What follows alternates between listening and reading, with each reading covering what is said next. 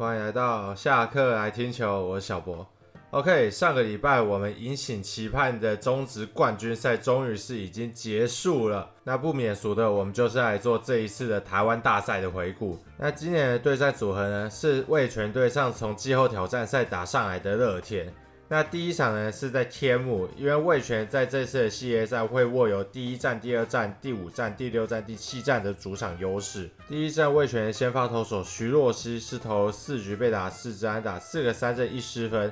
那因为徐若曦呢，他本身因为今年才刚动完 TJ 回来嘛，所以教练团这边是有设一个八十到八十五球的限制，所以其实也让徐若曦要投比较长的局数是比较有困难的。那乐天这边的先发投手威能帝呢，是投五局被打六支安打，一支的全垒打是刘继宏在一局下半打出的，两个四坏球，七个三振，两失分。那在这一场呢，他是投了五局就已经用九十八球，是有用球数过多的一个问题。那乐天呢，他在第五局和第七局又各打进了一分，那最后是跟魏全这边打进了延长赛，结果呢，在假日五点五分开打，还可以打超过天母条关。那最后呢，在延长赛第十四局，刘基宏面对到黄伟成，打出了再见的阳春炮。那这场比赛呢，魏全的三分打点全部都是刘基宏打的，所以呢，最后可以说是刘基宏以三比二击败了乐天桃园，拿到了第一场的胜利。那第二场呢，一样是在天母。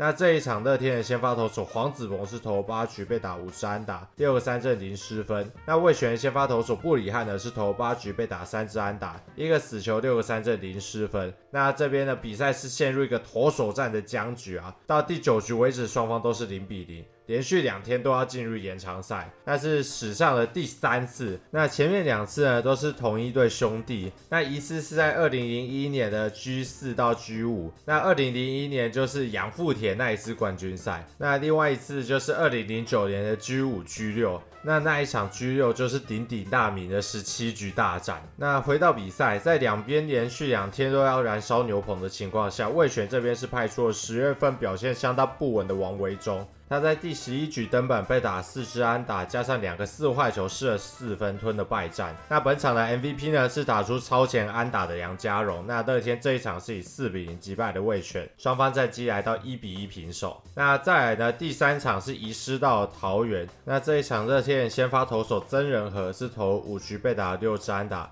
一支的全垒打是捞哥在一局上打出的，一个四坏球，两个死球，五个三振，两失分。那味全这边的先发投手刚龙是投五局被打五支安打，两个四坏球，六个三振，四失分。那本场呢，刚龙也出现了三次爆头，也是他失分的主要原因之一。那味全呢，在七局上半追平的比数，连续三场出赛的林凯威在八局下半登板后被打两支安打，加上两个四坏球，失了三分，吞了本场的败投。那本场的 MVP 呢，是打出超前安打的严红军。那二天中场是以七比四击败了味全。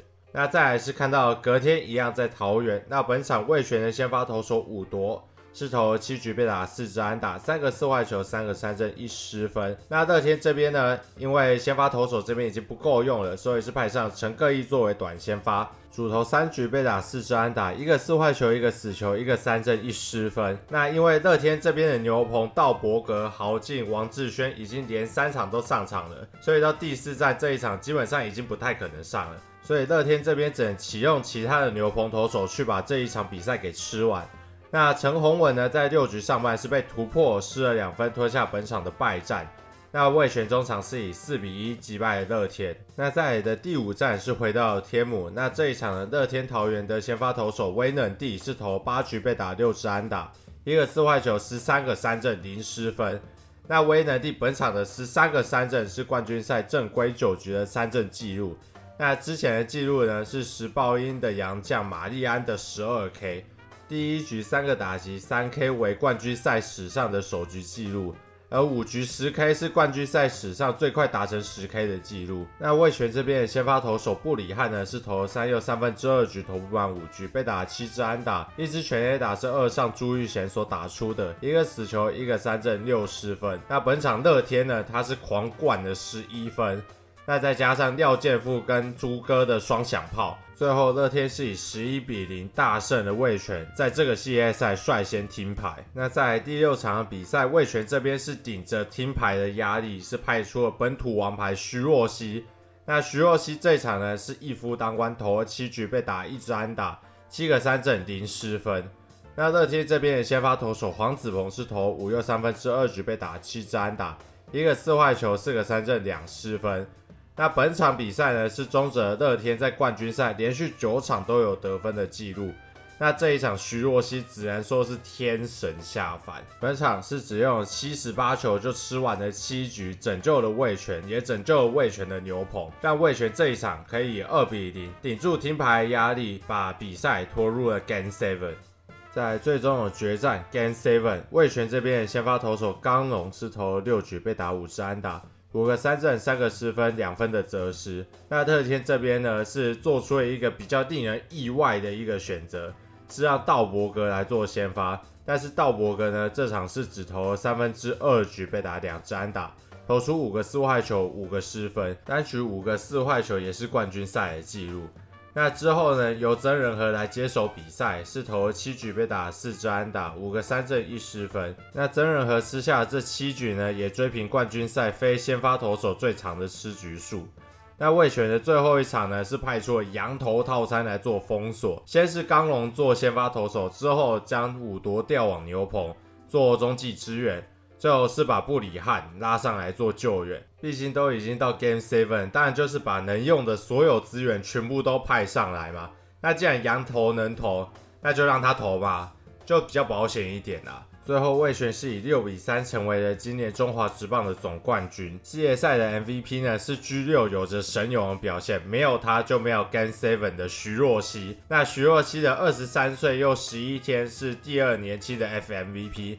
那最年轻的是二零二二年的岳振华的二十一岁又两百八十四天。那系列赛的优秀选手呢是中继先发两头跑的武夺，以及系列赛打击率来到四成的朱玉贤。那我这边呢也整理一下乐天跟味全他们各自会落败和获胜的一些理由。那乐天这边会落败的原因呢，我把它归咎在至少三个问题上面。一个是牛棚的问题，乐天这边是有把陈冠宇带进系列赛里面，但是最后只敢在分数拉。拉开的 G5 有使用到它，而剩下的比赛都不敢使用。牛棚投手的选择上，除了道伯格、王志轩跟豪进，好像也没有其他的选择了。